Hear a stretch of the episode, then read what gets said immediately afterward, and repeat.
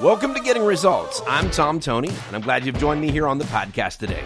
Over my years of coaching and leading in organizations of various types and sizes, I've come to recognize that sustainable, repeatable success comes down to these three factors clarity, alignment, and busting through barriers. And that's the basis for my CAB system. So you've put in the work of getting clear. You've had long strategy meetings, there are flip charts hanging all over your walls. You're excited about what's next and can clearly see how this new focus is going to get great results.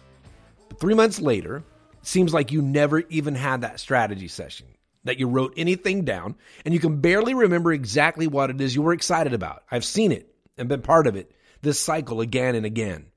It can be frustrating, and even worse, it can keep you from advancing your business, your team, or even your life. So, why does this happen? What's the breakdown? If there was so much energy around that idea, that vision, what happened in the days and weeks that followed? Let's state some of the obvious issues. Life. Life can be an issue. Stuff happens, problems come up that seem important, and we get distracted. Or the day to day, our normal routine, the stuff that demands our daily attention. Might even call it the mundane. Old habits, approaches, and methods, the way we've always operated, our social and emotional ruts. It's what Emperor Kuzco called the groove. And living in his kingdom came with a warning, and that warning was don't throw off the groove. I love that movie, and that it's perfect for what we're talking about here today. So what do we do? How do we overcome this? Well, to stick to the movie reference, you're going to need a new groove. Think back to that strategy session in which you set clear vision and dialed down to the goals that really matter. Did anybody ask this question? So, what will have to change to make this work? Now, maybe you did, but the highest likelihood is that you didn't.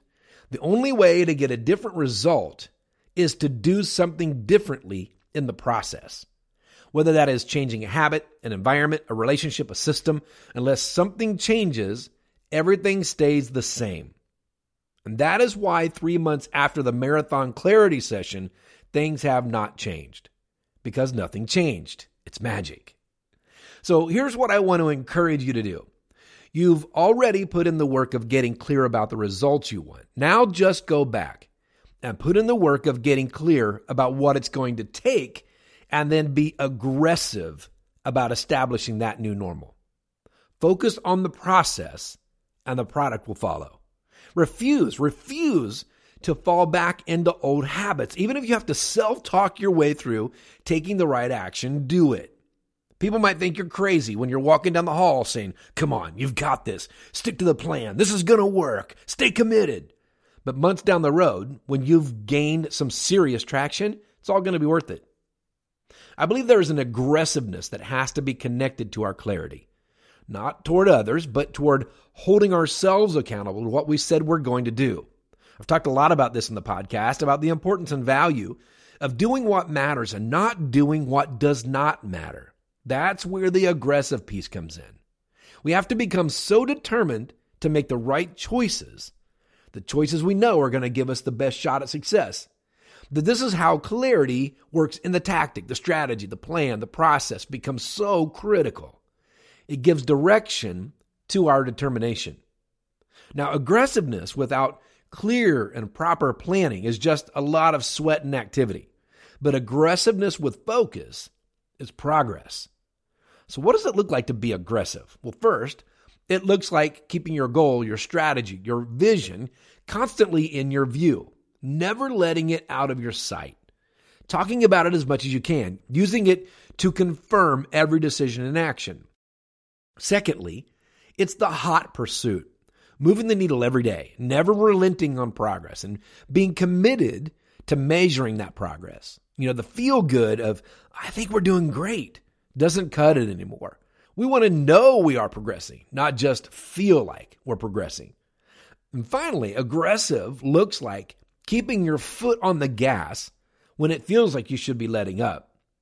Now, that's not to say there is never let up. It just means that you're so in tune with your goal that you don't fall for false finish lines. Man, how many times have I done that? When I first started writing leadership books for young students, for example, I, I knew it was something badly needed. So I poured myself into writing and designing, and I looked up six books later. And I felt great about my accomplishment. I had crossed a finish line. Time to relax and celebrate, right? If I'd been running a 100 yard dash, this would have been me pulling up to celebrate at the 50 yard mark. It wasn't done. That was when the time was to put the foot down and go. Why? Because my goal wasn't just to write books, it was to get books into the hands of young students, third to fifth graders, about being great leaders. It took me a few years, but I finally got it. And that's what I'm telling you here today. Don't get stuck behind false finish lines. Get clear, know your goal, then get aggressive. Throw your head back and run. Don't forget to breathe, but run.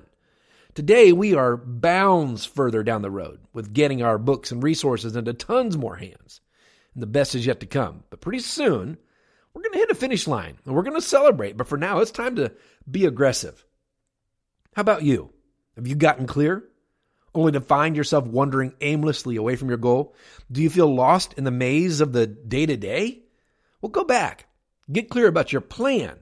Get clear about what needs to change and how you're going to change it. Then get aggressive. Stick to it. You'll see things begin to move. Then you can make adjustments, and I believe you'll begin to get results.